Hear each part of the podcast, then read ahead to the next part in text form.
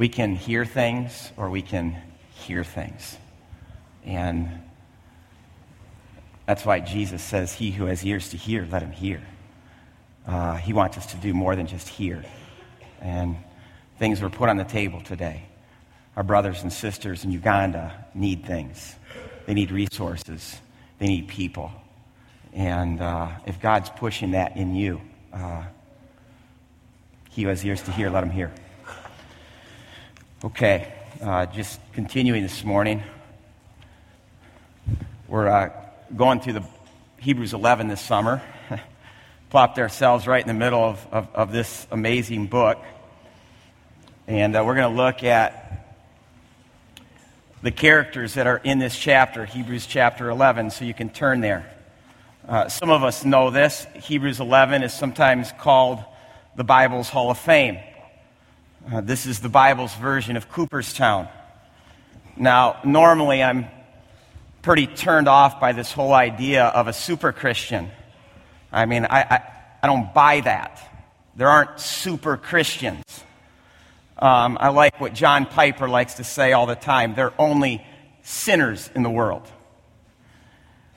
However, we're going to see this summer that as we look at the people that make up this Hall of Fame of faith, we're not going to find saints here as we understand the word saint. Instead, we're going to find murderers, adulterers, cheaters, liars, prostitutes. So the question really is going to become how does one get inducted into this chapter? How does one get in this chapter? What's the answer to that? Faith. Because when God sees faith, he says, that's righteousness. God loves faith. So that begs the question what's faith? Today, faith is verse 4. It's Abel. Let's stand and read Hebrews 11, just one verse. It's going to be an up down, sit down.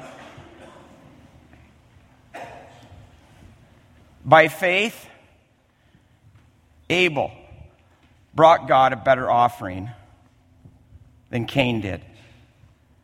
By faith, he was commended as righteous when God spoke well of his offerings. And by faith, Abel, his faith still speaks, even though he is dead. This is God's word. You can be seated.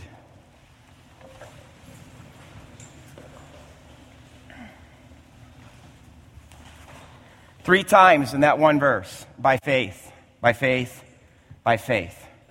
Abel. And uh, the verse also says that God commends him. And I think that we need to know the meaning of this word commend because this word commend uh, bookends this whole chapter. Look at verse 2. We didn't read verse 2, but it says, This is what the ancients were commended for. And then when you go to the end of the chapter in verse 39, it says, These were all commended for their faith. Commended. In the original language, it is the word martyr eo. It's where we get the word martyr. Martyr or martyr eo means to unapologetically bear witness. It's, it's, it's a word that comes out of the, the Roman legal system. A martyr uh, is a witness. It's a defendant. It's, it's, it's someone who studies the evidence and stands with the person on trial. It's the, it's the person who approves of that person. Hebrews 11 says God is the one who is doing the commending. He's the one who's bearing witness on behalf of all the people in these chapters. He's the one who approves of them. I don't know what that does to you. But if I'm real honest this morning, I know that my heart longs for approval. Whether it's my parents' approval, whether it's my my wife's approval, whether it's my kids' approval. Um, I long for the approval of, of you. I long for the approval of my friends. Um, that's my heart. I want to know that I'm approved. And in life, Sometimes we get it, don't we? And sometimes we don't.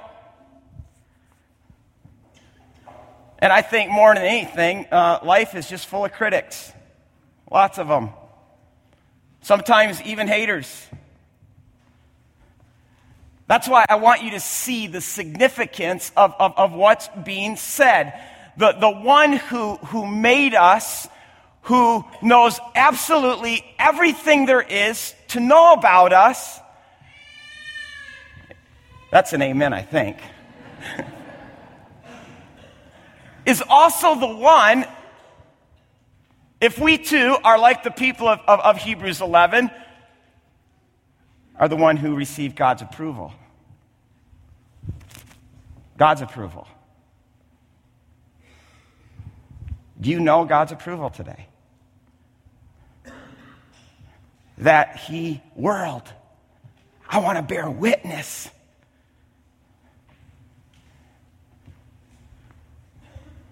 He approves of you, delights in you, accepts you.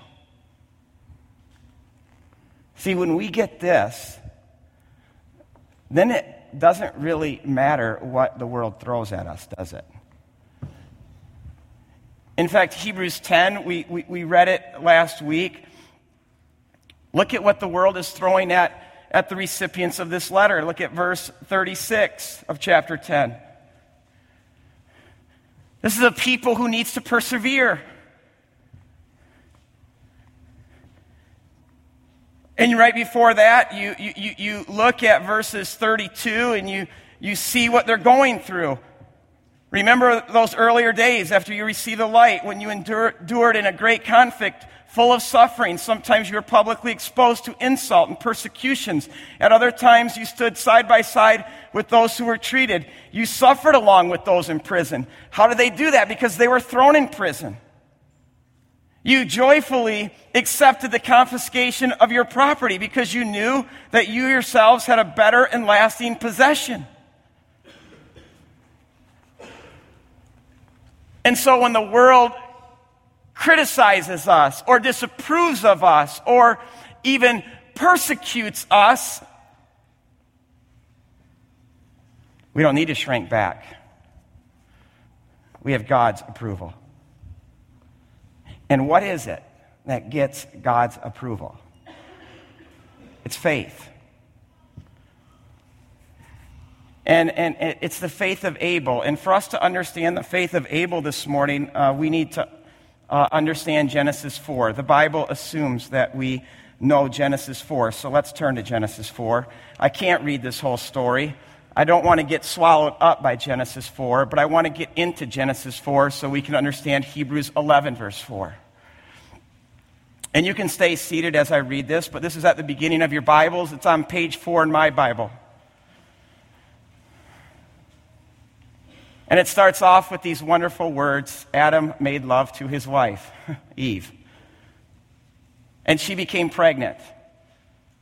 And she gave birth to Cain. She said, With the help of the Lord, I have brought forth the one.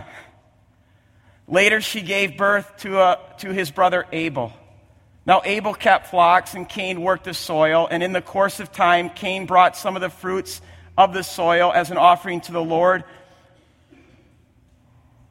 And Abel brought also an offering, fat portions from some of the firstborn of his flock. The Lord looked with favor on Abel and his offering, but on Cain and his offering, he did, he did not look with favor.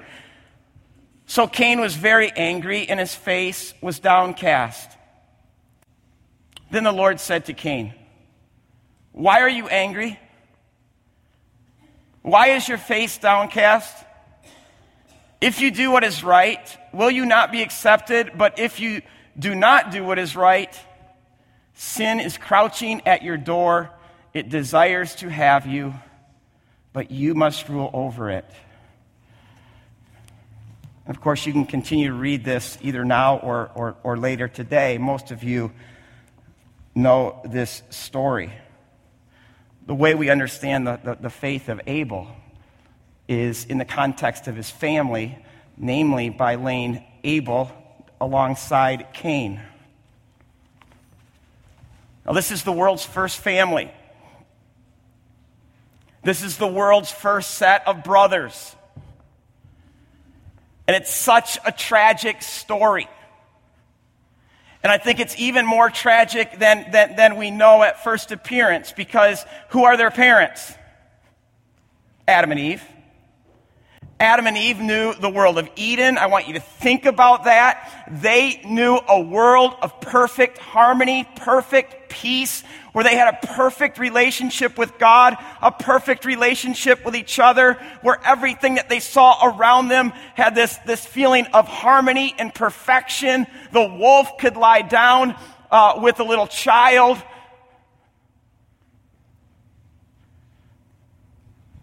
And then, because of their rebellion against God, they were exiled.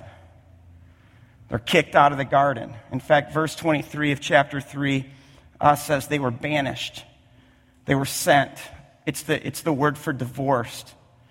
They weren't just divorced from Eden, they were more importantly, divorced from God. They were divorced from walking with God. And all of a sudden, it'd be like taking someone who's just in the comfort and, and just throwing them in freezing cold water. And the shock to their system of being banished and divorced and exiled. And all of a sudden, now it's a, a new normal a tragic new normal. Their, their harmonious existence is infected with, with, with this cancer, this cancer of sin. Life instantly became difficult and chaotic. And that's the world we know. And yet they lived in this tragic new normal with the hope that God was going to put it all back together again, that He was going to make everything new, that He was going to restore everything to how it once was. And God said that this was going to happen through a son, a promised son, a Messiah. So think about the sense of anticipation that's going on when Cain is born into the world. They're probably thinking, this is the one. This is the promised one that God said would come and restore everything. In fact, it's, it's shown right in the name they give him. They call him Cain. In English, this would be like naming him Got. Adam, we got him. In fact, this is how it literally reads. Right at, at the birth, Eve says, With the help of the Lord, I have gotten the one. And they probably watch that child grow up with great hope. Then they have a second son named Abel.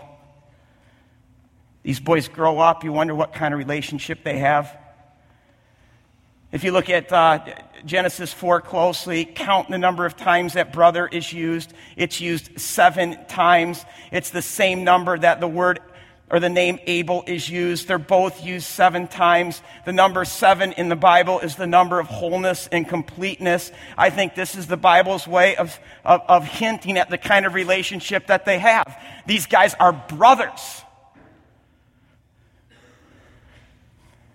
And then we come to verses three and four. It says, In the course of time Cain, brought some of the fruits of the soil as an offering to the Lord. And Abel also brought an offering, fat portions from some of the firstborn of his flock. And the Lord looked with favor on Abel and his offering.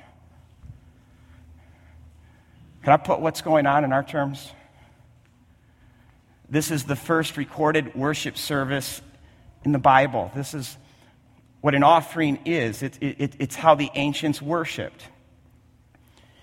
If you kind of think that's kind of, kind of weird and strange, let me tell you something. The ancients, I think, understood something that, that, that we have forgotten as moderns. What they understood is that the way you approach God is that to approach this God, you have to make an offering. That to draw near to God, I mean, it was inconceivable to them that you would draw near to a God without an offering. Because the offering controls what God sees. It kind of acts as a sort of covering. Because to the ancients, approaching God was not, yeah, God.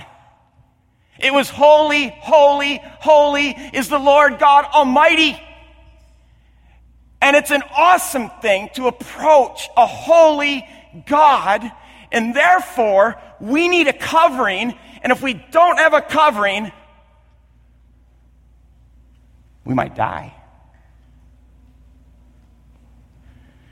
And you know what? According to the Bible, the ancients are right.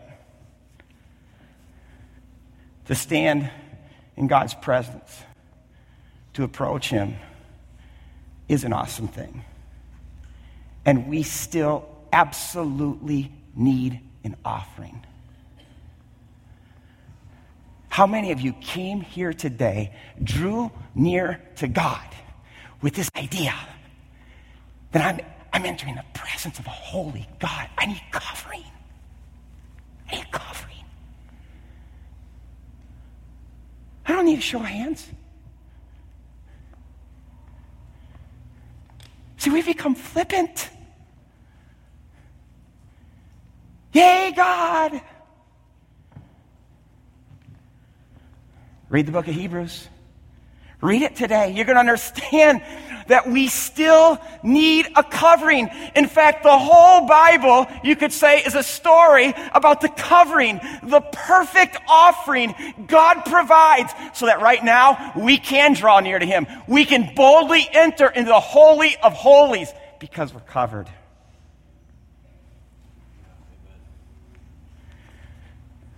We still need that covering. I think deep down, we, we, we, just kind of innately know this. I mean, we're always making offerings, aren't we? We're always making coverings. We're always trying to control how we're seen. Why do you work so hard? It's your offering. Why are you so obsessed with winning and achieving and, and, and moving up? It's your offering. Why do you try so hard to please everyone? It's your offering.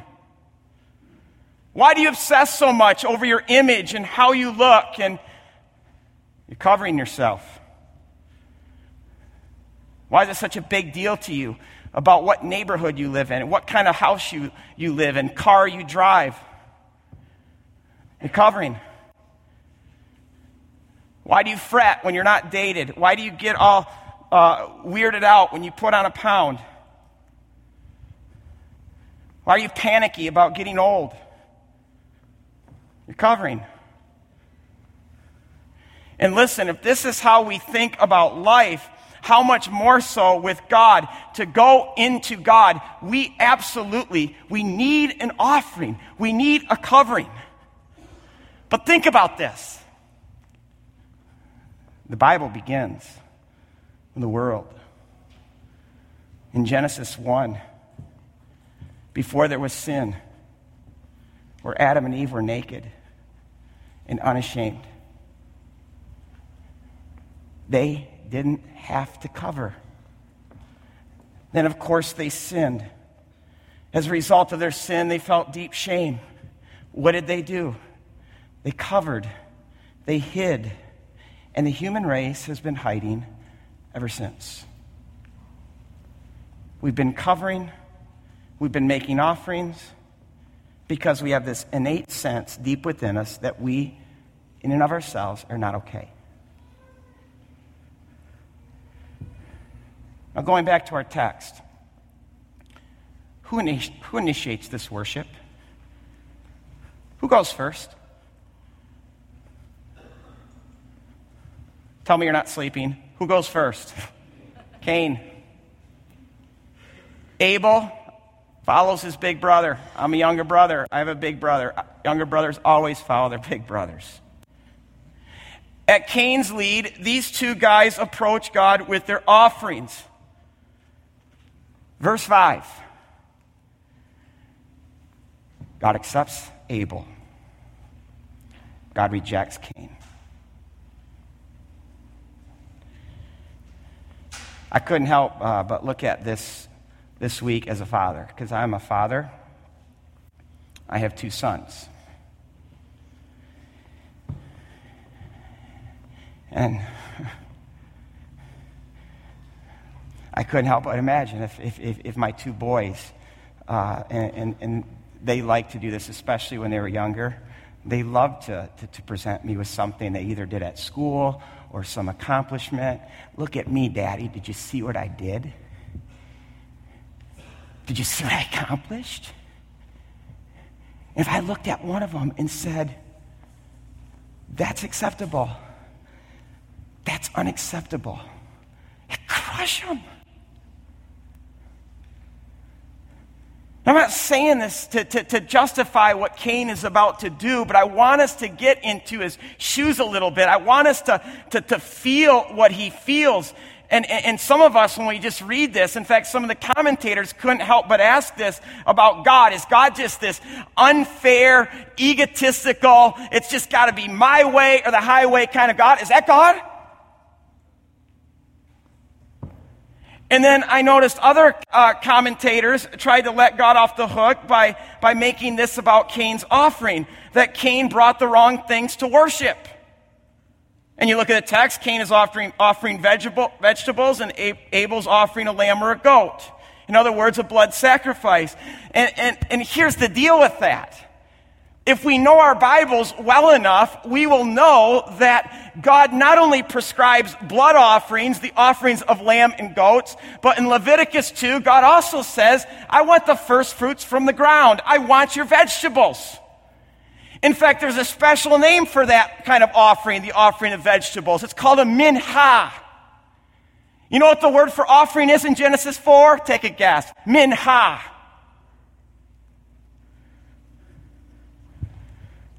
So, why does God then reject Cain's offering? Now, before we get to this, I want us to think about something. I want us to, right now, if you're not awake, to wake up, because this is important.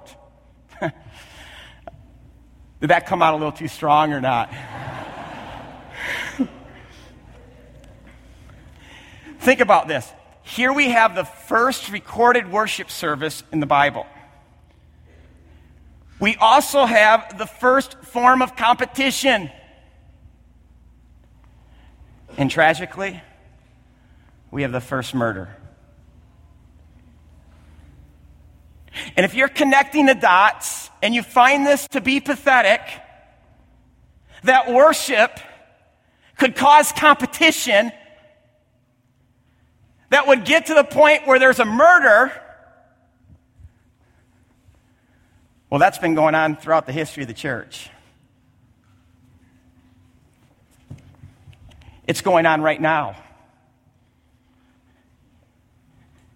In Christianity today, it's called worship wars. We worship God better than you. We worship God the right way. When we worship, God shows up.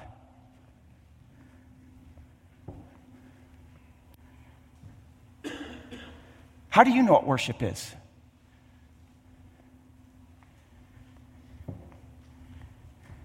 Sometimes worship is expressive, sometimes it isn't. What's worship?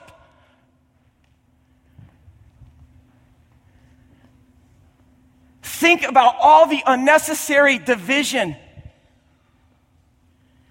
And sadly, in the history of the church, not only has this competi- competition uh, amongst different Christians produce division and sometimes hatred, but even sometimes it's resulted in Christian killing Christian. And in all of this, we become such a joke to the world. They're looking at us.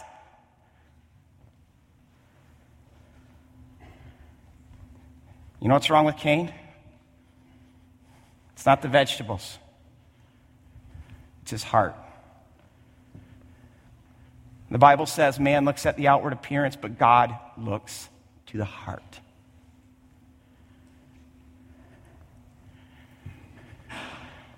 We are going to worship differently. People are going to worship differently. You may look around and see how people worship. I want you to know God is not looking at where our hands are or what's coming out of our mouths. He's looking right here our hearts. Our hearts.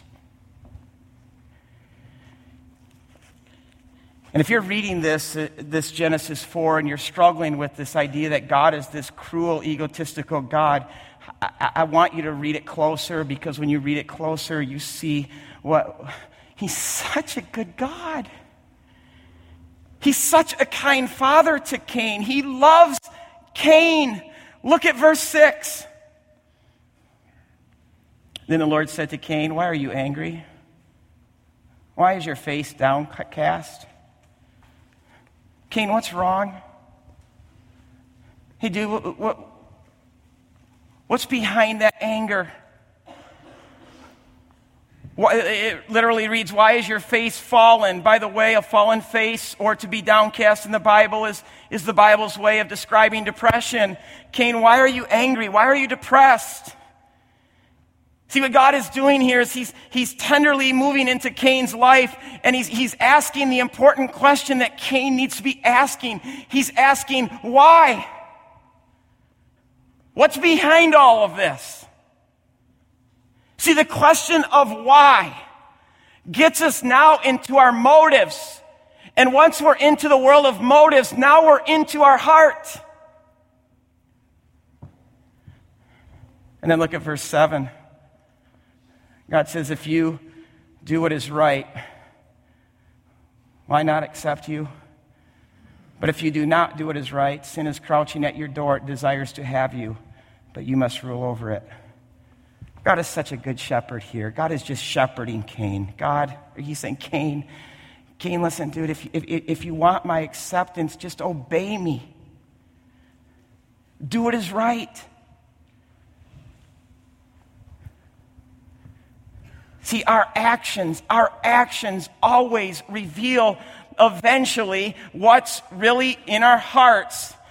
In fact, I think the number one characteristic of a heart problem is when you and I insist on doing things our way instead of God's way. And this kind of pride and selfishness will always result in anger and depression. Not that all anger and depression are the result of this. The pride and selfishness will always result in that. And see, this is why it's such a loving thing for God to say to Cain, Cain, look, dude, you got a heart problem. Sin is crouching at the door of your heart and it's ready to pounce. You need to see it acknowledge it, humbly repent of it, or it will destroy you. I'm telling you, there's a whole sermon just in that one verse alone. But can I just say this? This is what sin does. It crouches. I mean, think about a lion right before it's about ready to pounce. It goes into that crouch. And why does it go into that crouch? Because it doesn't want to be seen. It's the same with sin. Sin wants to be unseen because unseen sin is dangerous, especially when it's masked in religious and spiritual activity. Because right now, I can, right now, I can see in a moment my sin of greed. I can see my sin of lust. I can see my sin of, of, of saying things that I that I shouldn't say. I can see my sin of anger, but it's a lot harder for me to see the sin that lies underneath the good things I do.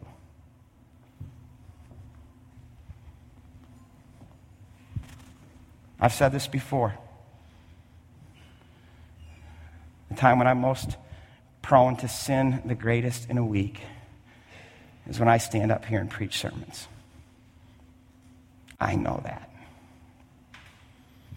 Or when I'm doing some good thing. That's especially when I need to look beneath my behavior and at my motive. Why are you praying right now? Why are you singing? Why do you have your hands in the air? Why are you doing what you're doing, Rod? Why?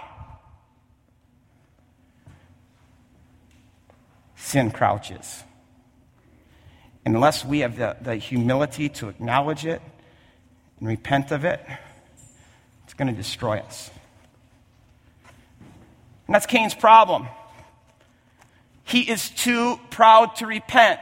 He's too proud to acknowledge what is going on in his heart. You can read the rest of the story today. You're going to see that God will pursue him. God's going to protect him. God's going to prod him. He's going to give Cain every chance to say, I blew it, God. I'm sorry. He can't do it. He can't do it.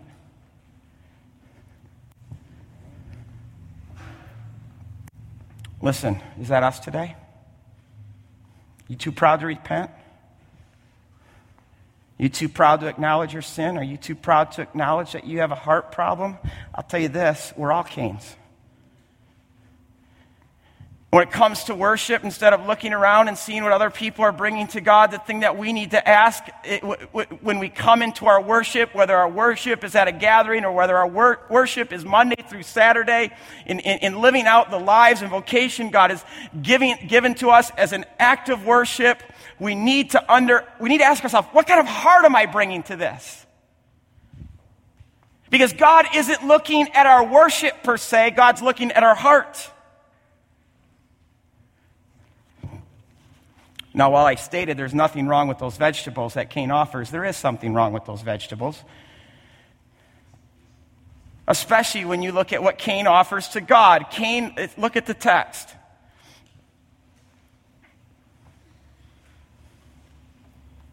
It's in verse uh, 3 and 4. Verse 4. What does Abel offer? The fat portions and the firstborn. He gives to God his first and best. And see, because of this textual detail, I think it's easy for us to deduce that Cain probably gave God then his leftovers. And again, in this, we, we, we, see what's going on in their hearts. This is why Hebrews 11, 4 says Abraham or Abel offered a better sacrifice. Because Abel's sacrifice reflects his heart by faith and so does Cain's.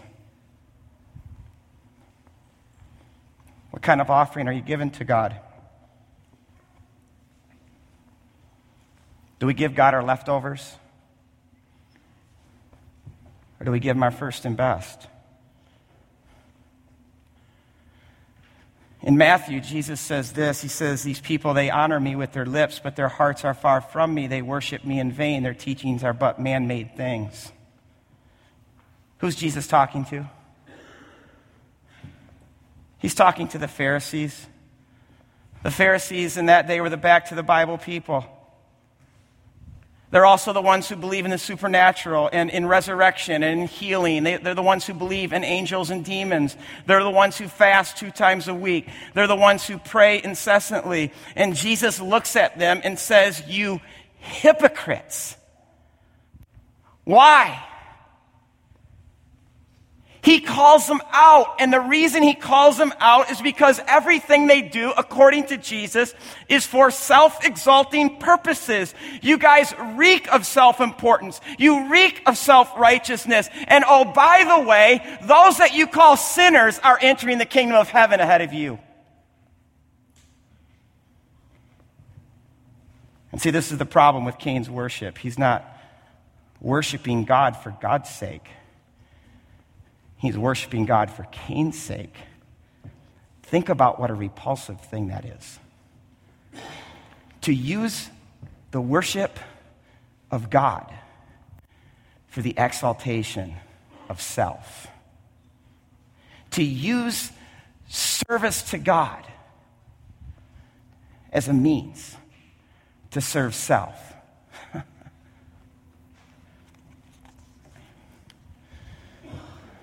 My heart went to Isaiah 1, the Romans of the Old Testament, as it's called. Romans 1 really begins with God just, boom, blasting Israel. This is what he says. This is Eugene Peterson uh, helping us out a little bit to put it in today's language. Why this frenzy of sacrifices Why this frenzy of sacrifices? God's asking, when you come before me, whoever gave you the idea of acting like this, running here and there, doing this and that, that, all this sheer commotion, in the place provided for worship. Quit your worship charades. I can't stand your trivial religious games. Gatherings, gatherings, gatherings. I can't stand one more. You've worn me out. I'm sick of your religion, religion, religion while you go on sinning. When you put on your next prayer performance, I'll be looking the other way. No matter how long or loud or often you pray, I will not be listening. And do you know why? Because you've been tearing people to pieces. Go home, wash up, clean up your act, learn to do right, seek justice, defend the oppressed, take up the cause of the fatherless, plead the case of the widow. True worship to God is just not only our offerings of our life here, it's offering our life to the world. And see, what Cain lacks is the very thing that Abel oozes, and it's faith. And what's faith? Biblical faith is trusting God and not ourselves in everything. It's taking God at His word and humbly submitting to it. Think about the little portion of, of God's word that, Abra- that Cain and Abel actually have. I mean, I can see this family sitting around a campfire at night. Hey, Dad, tell us about Eden. What was it like? What do you mean you didn't wear any clothes? Hey, Cain, we didn't feel any shame until that tragic day when we rebelled against God and His Word. We didn't trust Him. What happened? We ate the fruit that God said we weren't supposed to eat. We did it our way instead of God's way. Well, then what happened? We felt dirty. We felt defiled. As we felt our shame for the first time, we, we, we heard God approaching. What did God look like? On this day, his face was so full of hurt, and he was crying. And he looked right in my eyes and he said, Adam, where are you? What did you do, Dad? All I could do was hide and cover. And God knew exactly what we were feeling because he had two garments in his hand made of animal skins. And first he came up to Eve and he covered her nakedness. And he came up to me and he covered me. And then I hear Adam saying to his sons, Sons, now hear the word of God. Only God can cover you. Only God can do it. No offering will ever hide it. No good act will ever remedy it. Even the best things we are, are, offer are like filthy rags. Only God can cover your shame and guilt. And then you read the rest of the, the biblical story and you see that God's people came year after year with their offerings because they knew they needed a covering. But they also knew as they made those offerings that those, those, those coverings were superficial and they pointed to a perfect offering that one day God would make. And then you come to the book of Hebrews. Look at Hebrews 10.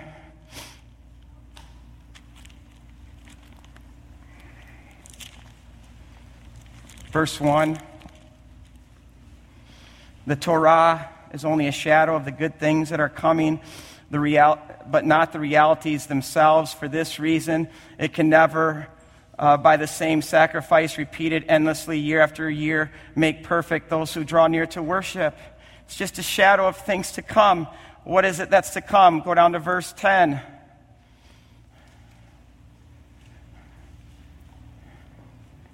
And by that, will we have been made holy through the sacrifice of the body of Jesus Christ once and for all. And verse 14 says, For by one sacrifice, he, Jesus, has made perfect forever those who are being made holy. I agree. Yeah. Yeah. Yeah. That's so awesome.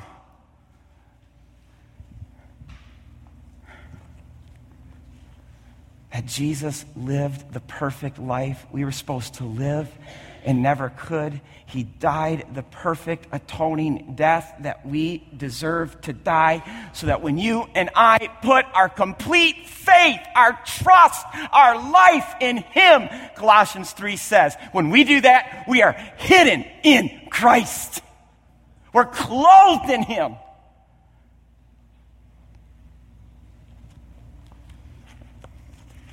Are you Cain? Are you Abel?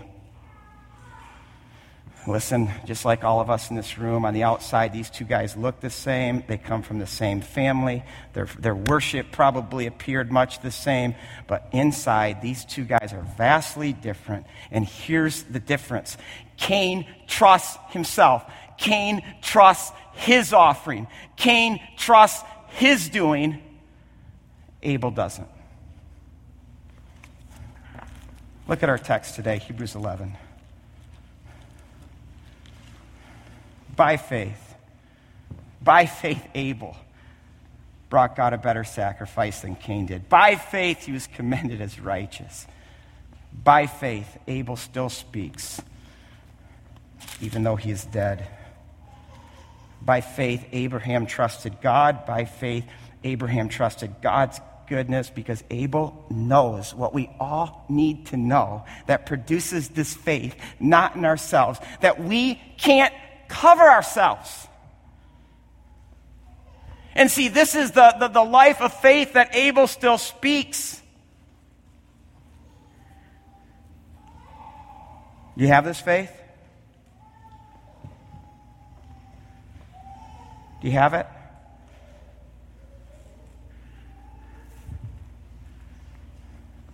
Are you still doing everything in yourself? In your own strength? still trusting your own performance, still trusting the offerings that you make to God?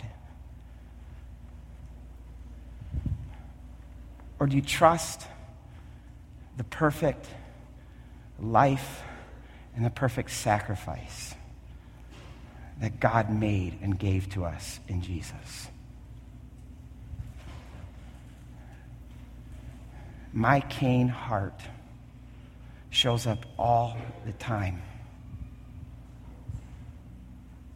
which causes me to acknowledge it, to confess it, to repent of it, to turn from it, and to fix my eyes on Jesus, the author and the perfecter of even my faith. It's not about us. It's about Him. And I just want to end with uh, this. Uh, this old hymn. Cling to Jesus' work by a simple faith. Doing is a deadly thing. Doing alone ends in death. Cast your deadly doing down, down at Jesus' feet. Stand in Him, in Him alone, glorious and complete. God, I pray this morning that we would have the faith of Abel.